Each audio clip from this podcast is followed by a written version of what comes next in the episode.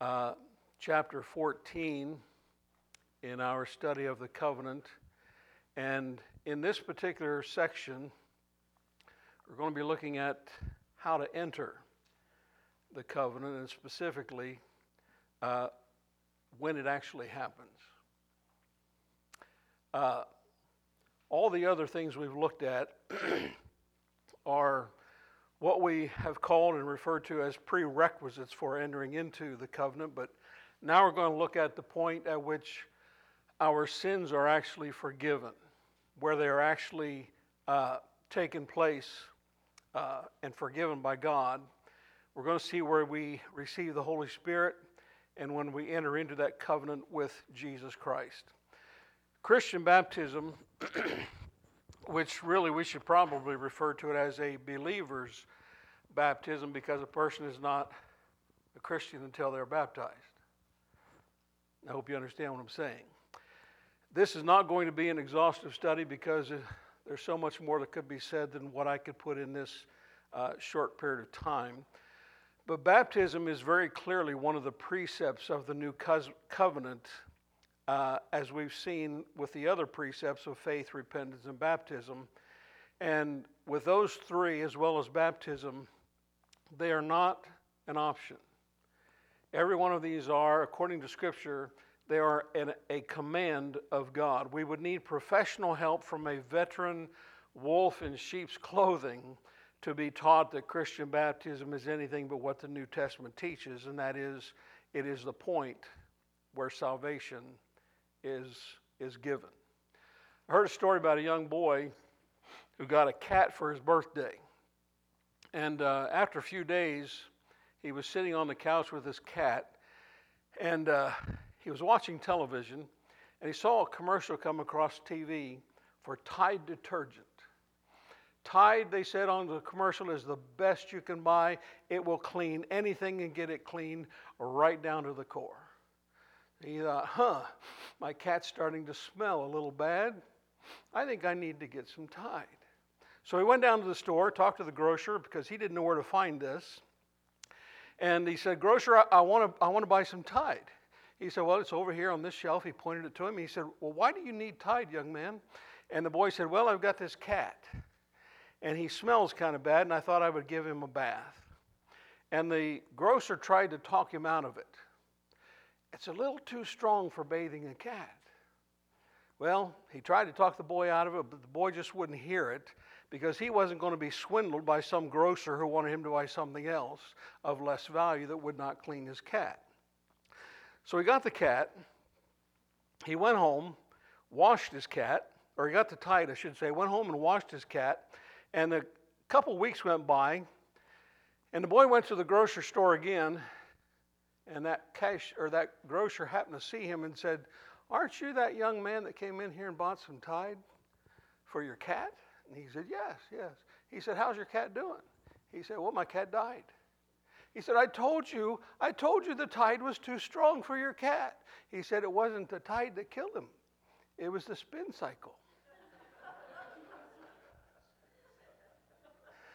tide wasn't a problem at all. There are theological spin cycles, as I mentioned this morning, that have gotten a lot of people into trouble. And in this lesson, I want to begin, I think there's 10 or 12 different spin cycles that I want to present to you. We might get through three of them tonight. But the spin doctors in our world today, in the religious world, want to put a, put a spin on things in the scriptures to make it say what they want it to say. So I'm going to have you turn to a couple scriptures to begin with John chapter 3 and 1 John chapter 5, if you want to get those and be ready. Uh, but one of the, the first spin cycle is and it's probably one you've heard uh, yourself, and that is that Christian baptism has nothing to do with being born again. This is what the spin doctors want to say. Baptism, Christian or believer's baptism, has nothing to do with being born again. Let's look at John chapter 3, verses 1 through 7, and look at this, if you will, like you're looking at it for the very first time. Let the scriptures say what the scriptures have to say. There was a man of the Pharisees named Nicodemus, a ruler of the Jews.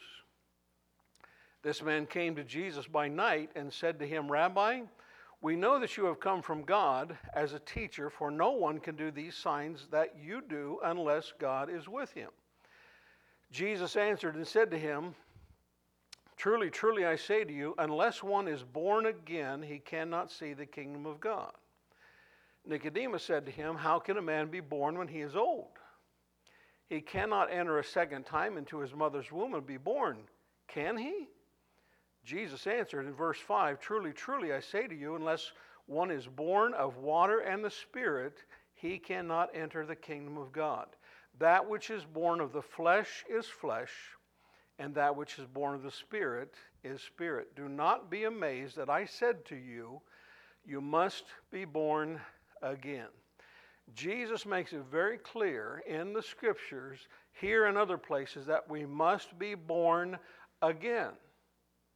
That is a second time. Even the professional spin doctors will say that we must be born again, but the question is how does this happen? How does this take place? The argument the spin doctors want to make is that the water birth that John speaks of here is speaking of the first birth of a child coming into the world and later on, years later on, we, we decide that we want to become a Christian. We will pray and ask Jesus into our heart, or we will receive what they call the, the uh, uh, baptism of the Holy Spirit, and we will even go to the point of speaking in tongues, and that's proof that you now have salvation. But notice the progression of the conversation between Jesus and Nicodemus. Notice this. Jesus told him in verse 3 you have to be born again to be part of the kingdom. Secondly, Nicodemus asked, verse 4, How can a man be born when he is old? He cannot enter a second time into his mother's womb and be born. Can he? I don't think Nicodemus, or I don't think Nicodemus was so ridiculously that far off base that he did not understand how a child was born. He did not, that he did not understand the birth process given originally by way of a man and a woman. But thirdly, Jesus responds to his question in verse 5 to tell him how to be born again, not to tell him how to be born the first time. Notice this. He tells him that a person has to be born again of water and the Spirit, or something is not going to happen. He cannot enter the kingdom of God. Now, water is as much a part of the entire equation for salvation to, to come into place as is the Holy Spirit. How do we know that? We simply look at Scripture. And there's something else that I want you to notice uh, in, verse, in, in 1 John chapter 5, verses 7 and 8. These two, the water and the Spirit, meet at the very same time when we are obedient to God in, in the plan of salvation. 1 John chapter 5, this is overlooked many times by, by many people. 1 John 5, verse, beginning at verse number 7, it says, For there are three that bear witness in heaven. Now notice, the first one is in heaven the Father, the Word, and the Holy Spirit. These three are one the Father, the Spirit, and the Son, or the Word and the, and the Holy Spirit. These are one. And in verse 8, and there are three that bear witness on earth. What are they? The Spirit, the water, and the blood. And these three agree as one. Now, this is a key element that we need to hold on to. Just as the Godhead is always united as one in agreement, we never have Jesus doing something and God saying, Son, why did you do that? We weren't in agreement on that. But everything Jesus does, God and the Spirit, are in unity with that. And the Apostle John says that there is a Trinity on the earth that is always in agreement as well. that is the Spirit, the water, and the blood. And that is because we meet them at the very same time when God said we meet them, and that is in baptism. Now you know Acts 2:38. Peter said there, repent, and each of you be baptized, that is, Christians are baptized in water, in the name of Jesus Christ for the forgiveness of your sins. Now, Hebrews chapter 9, verse 22, you know this one as well. It says, We cannot have forgiveness of sin without something taking place. What has to happen? Bloodshed every time. So when Peter says that you receive the remission of sins at baptism, it is because we meet the blood of Jesus Christ in that water, spiritually speaking. Okay? We receive the Holy Spirit immediately when our sins are cleansed by God. That's what Jesus promised us. That, that's what we see in, in uh, uh, uh, Matthew 28 and Mark chapter 16 and other places as well. But there are other passages that agree with this. Titus 3 5, Acts 19 1 through 5, and Acts 22 16, when Paul uh, recounts his uh, coming into uh, uh, salvation himself. But the Spirit and the water and the blood of Christ are all met at the same time. How many of you knew Clarence Greenleaf? Anybody know Clarence Greenleaf? He's the one who started uh, Grundy Mountain Mission many, many years ago. And I love what he said. I've been down to Grundy quite a few times. Clarence Greenleaf said these words. He said, If God wants to use water in the process of salvation, he should be able to do that. Why? Because he's God. If God wanted to use water, he should be able to use water. Now, the Greek text, and I, I don't want to get into Greek too deeply, but the Greek text also proves that the water and the Spirit are met at the same time. Not water at your first birth and spirit at your second birth when you decide to become a Christian. In the Greek language, there's only one preposition that links water and the spirit into the same rebirth. And I'll point this out very clearly here in just a moment. In other words, Jesus did not say that one is born of water and then later he's born of the spirit. But he said that when one is born again, he or she is born of the water and the spirit. We have to meet the water and the Spirit at the same time to fulfill the command of God. And this is consistent, as, as I said, with, with uh, quite a few other scriptures throughout the New Testament. Uh, 1 John 5 7, Acts 2 38, Acts 19, and Titus chapter 3. I heard a so called professor one time who said this. He said, This cannot be referring to Christian baptism because Jesus did not command that until after his resurrection, and people weren't baptized in that way until Acts chapter 2. He was right, but he was also wrong at the very same time. Christian baptism was not commanded. A person could not be saved until after the resurrection of Christ, and the first people to obey that command were the 3,000 or about 3,000 on the day of Pentecost in Acts chapter 2. But John 3 5 was a prophecy of the Christian baptism that was yet to come under the new covenant. What Jesus said in John 3 3 through 5 did not cover the old covenant, it was something that was yet to come. Okay? Jesus was telling Nicodemus how to get into the kingdom. That is the kingdom of God in verses 3 through 5. And the kingdom was not here yet in John chapter 3. As a matter of fact, Daniel chapter 2, Joel chapter 2, and Isaiah chapter 2 all, all find their fulfillment in Acts chapter 2 when Peter preaches that sermon. And we all have references in our Bibles that will point to Daniel 2, Joel 2, and Isaiah chapter 2. And so Nicodemus could not enter into it yet because it had not come into existence. The kingdom of God was only, as the scriptures speak, it was only at hand or about to come into play, but it had not entered into the world at this point. Before Acts 2, the kingdom of God is always something that is future. But in Acts chapter 2, or after Acts chapter 2, it is now here, if you read the scriptures and see that for yourself.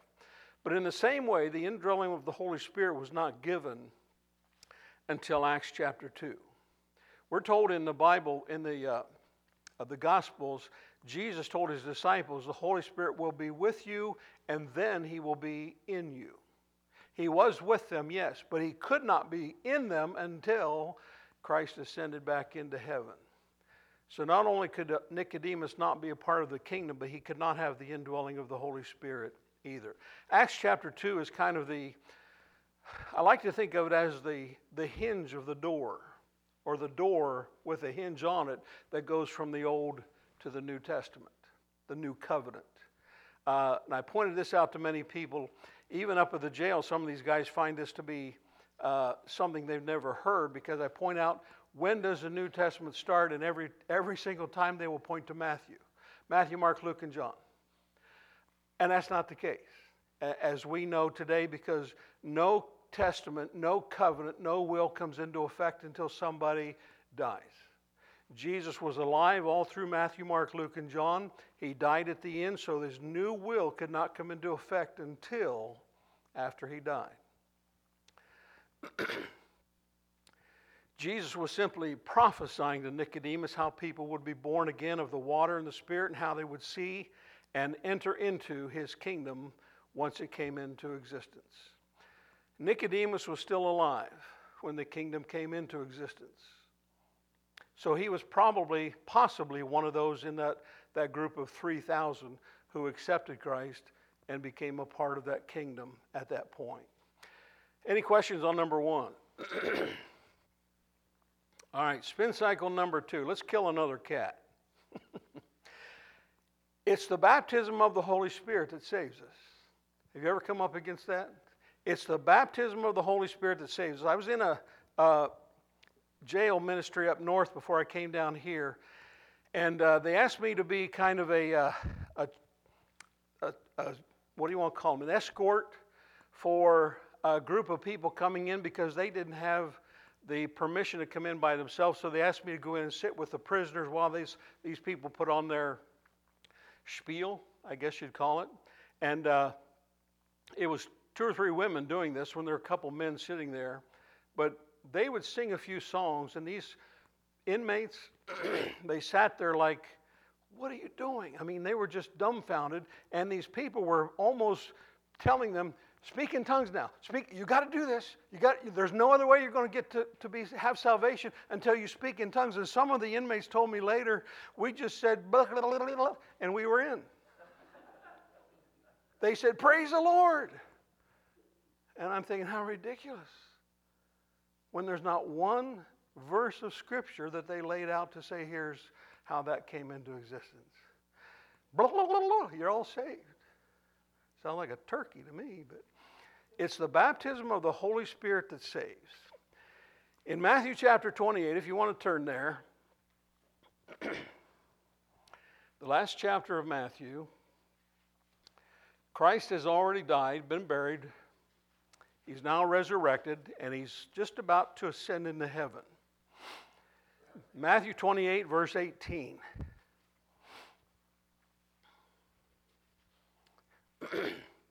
And Jesus came up and spoke to them, saying, All authority has been given to me in heaven and on earth. Go therefore and make disciples of all the nations, baptizing them in the name of the Father and of the Son and of the Holy Spirit, teaching them to observe all that I have commanded you, and lo, I'm with you always, even to the end of the age. I've heard some people try to claim that this reference here is a reference to the baptism of the Holy Spirit. Excuse me. First of all, the only ones who were ever promised the Holy Spirit baptism in Acts chapter 1, verse 5, were the apostles. They are the only ones who were ever promised the baptism of the Holy Spirit. And the only times we see baptism of the Holy Spirit given to the apostles are in Acts chapter 2 and in Acts chapter 10 with Cornelius. The baptism of the Holy Spirit came directly from one place. You know where it was? Came from heaven, came from God. It was accompanied, as we look in Acts chapter 2, with two other things a rushing mighty, the sound of a rushing mighty wind. Not that their hair blew or that their clothes blew, and then they had tongues of fire sitting on their heads. Now, how many people today have claimed to have been baptized in the Holy Spirit, but you don't see or hear about the, the wind or, or the, the tongue of fire on their head? Jesus Christ is the only one that can administer the baptism of the Holy Spirit. Not a man on this earth, not a woman on this earth, not a human who can administer this the apostles were able to pass on spiritual gifts, and this was referred to in the scriptures as the falling of the Spirit on certain people, but it was not the baptism of the Holy Spirit. The baptism of the Spirit came by the hand of Christ from heaven every single time. And the manifestations of the gifts of the Spirit came by the, the hands of the apostles as God approved the ones to whom they were giving these gifts. But in the Great Commission, in Matthew chapter 28 and Mark chapter 16, verse 15, Jesus commands his apostles and his church to go into the entire world and make disciples and to baptize and teach them until the world ends. That is our commission. I can baptize you in the name of Christ, in the name of the Father, Son, and Holy Spirit for the remission of your sins, to receive God's Holy Spirit in you, but I cannot baptize you with the Holy Spirit. Only the Lord Jesus Christ can do that. Spin cycle number three. There are those out there in our world today who claim that baptism was only for the Jewish people. Period. It has no effect today. It's not meant for us today. It was only for the Jewish people back at this time. I had a couple in a come come to church where I used to visit, or uh, I wasn't the preacher, I should say. I was a member, and they came to the church here, and they'd been attending for a while because they had they had been indoctrinated in so much Calvinism that it wasn't funny. And we thought that they wouldn't be there very long. But they stuck around, and it was through the love of the people and the process of teaching them slowly, listening to what they said before we tried to teach them something we just wanted them to hear. But we loved them, and they finally accepted baptism, they, they, they were baptized into Christ for the right reason. And to my understanding, they're still there, being a part of Christ's church where, where that is. But because of their love for Christ, above all else, and because of their love for the Word of God, they still remain in that covenant with Him. But they surprised some of us when they told us one time that their Bible believing church their Bible believing church, the baptism in that church was only for the Jewish nation. It is not for us today.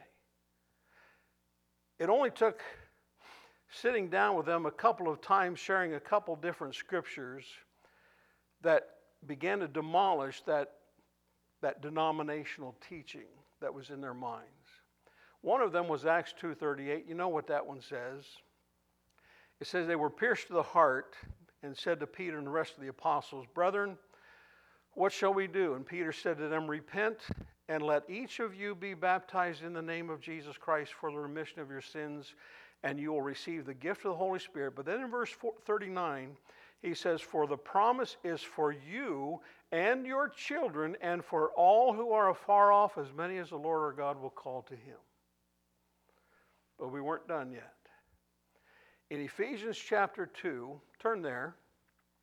Ephesians chapter 2, Paul defines for us who was far off as he encourages the Gentiles who had come to Christ.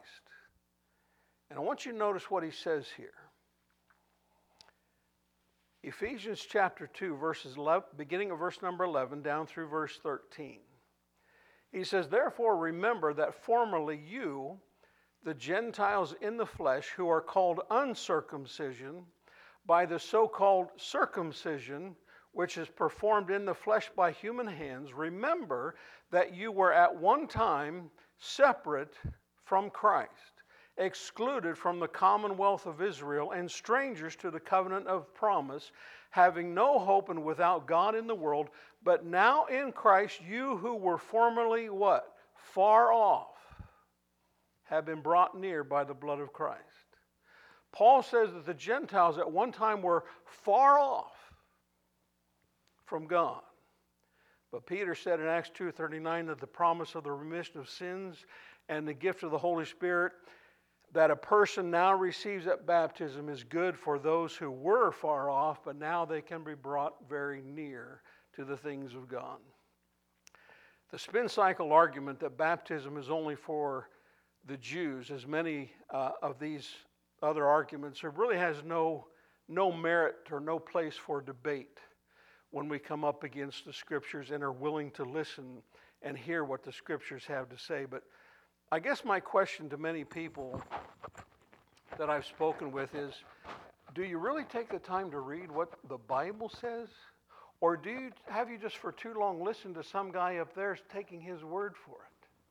And then you walk out of the building saying, This is the doctrine that we hold to because he said so.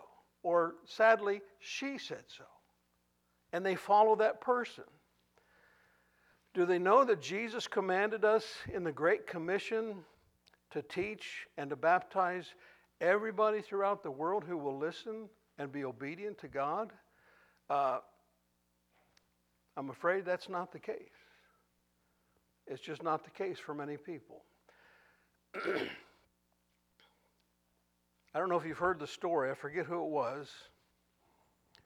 But I had a preacher one time who sat down with a, a couple in their home and he had them open their Bible, which is always a good thing to do because you don't want to just tell them what your Bible says and try to mislead them. And he, he had them read Mark 16, 15, and 16. And the woman read it because she was kind of wearing the pants in the family. And she read Mark 16, 16. He that believes and is saved shall be baptized. Is that right? He said, Read that one more time. She said, He that believes and is saved shall be baptized. He said, Stop a minute, look at the page, read the words that are on the page. Seven times she read that. He that believes and is saved shall be baptized. The eighth time, she read it one word at a time.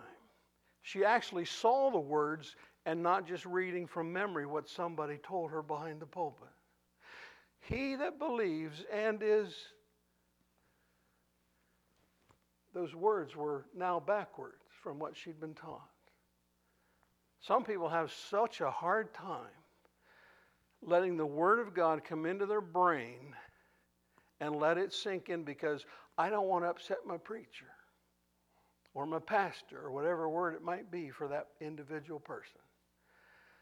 People, God's Word is here for a reason.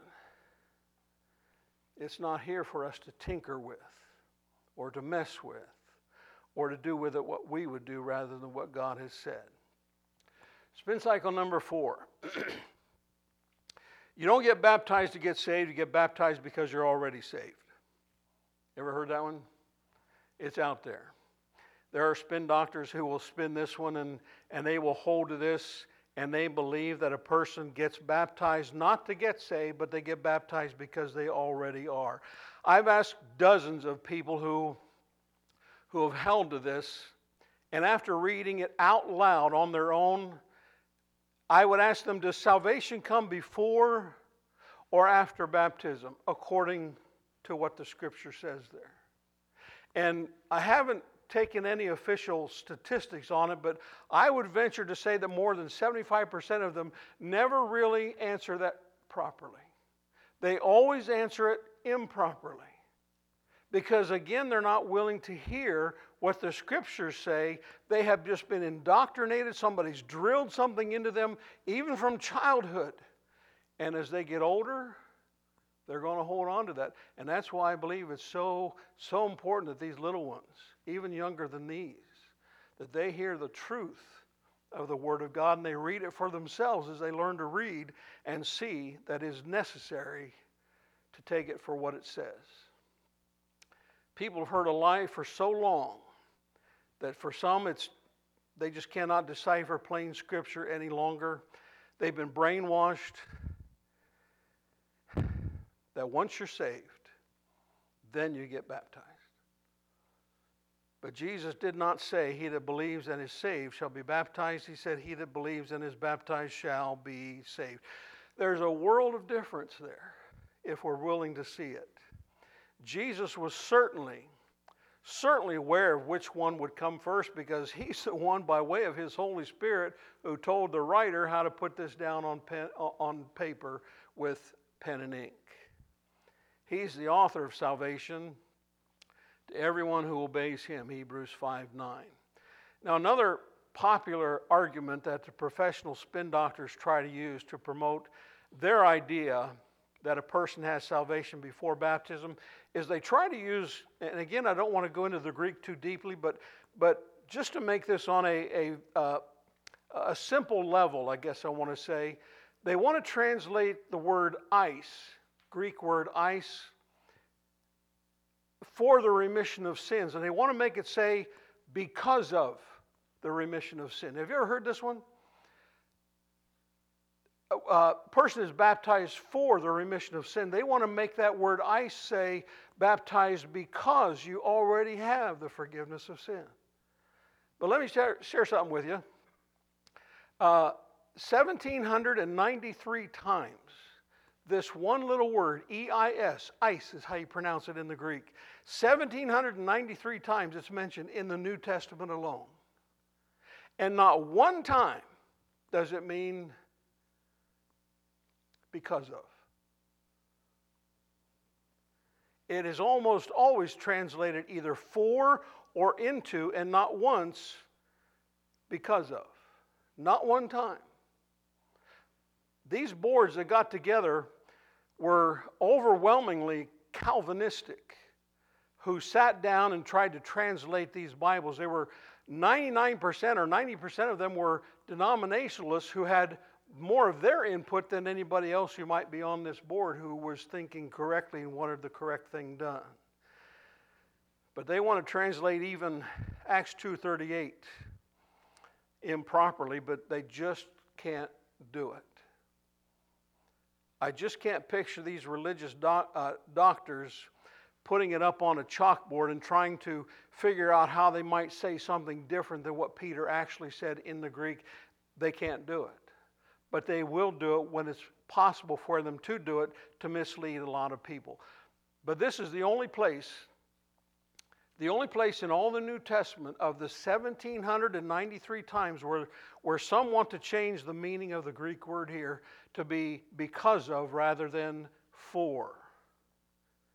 They're content with the meaning of the same word in Matthew 26, 27, and 28, which says, and when he had taken the cup and given thanks, he gave it to them, saying, Drink from it, all of you, for this is my blood of the covenant, which is poured out for many for the forgiveness of sin. If they had it their way, they would say it completely different. But I don't know of one preacher alive who would want to say that Jesus poured out, poured out his blood because our sins were already forgiven. Wouldn't make any sense. Jesus died because I already had salvation? What was the purpose of his death then? It doesn't make any sense. But because Acts 2:38 goes against their theological assumptions and those things that have been drilled into them for so long, they try to change the text just enough so the common man will not look any deeper and just accept it because somebody behind a pulpit said so. And that should not be the case at all. They don't like what the Greek text says, but they had to be intellectually honest when they came up against Acts 2:38. They could not change that and have it sound anyway near what they wanted it to say. If Acts 2:38 was the only place that it mentioned this and there was no other place in scripture, we might be a little more uh, lenient on their thinking here, but, but it just doesn't happen. I guess I'm just naive enough to believe that that God was smart enough to say what he said, and we need to leave it at that. Don't you agree? While we have Acts 2:38 in our minds, I want us to think for a moment, just a moment about, uh, remind you, I guess, about the prophecy of Jeremiah 31, 31 to 33. We've read this a few times as we've looked at the covenant. And it says there that God set the new covenant up. He's the one that originated this. And he would forgive their iniquities and he would remember their sins no more. This happens. And I know, I hope everyone in this room at this point in time understands that when we go down into the death of Christ in baptism, we contact the blood that was shed at his death. Romans 6, 1 through 6, as well as uh, Romans 6, 16 through 18. When Peter said, Be baptized for the remission of sin, he was telling them that baptism was the point of entering into this covenant. Baptism is the point of entering into the covenant and where we receive the promises that God said He would give us under that new covenant. We see that in Hebrews chapter 8, uh, verses 8 through 10. I'm going to stop there. The next one is a little lengthy, so we will stop there for tonight. I appreciate your attention. I hope this is simple enough for you uh, to understand. I don't think you're that. Uh, dim-witted what's that simple. simple i don't think you're simple people some of you are simpler than others but anyway we're going to sing an invitation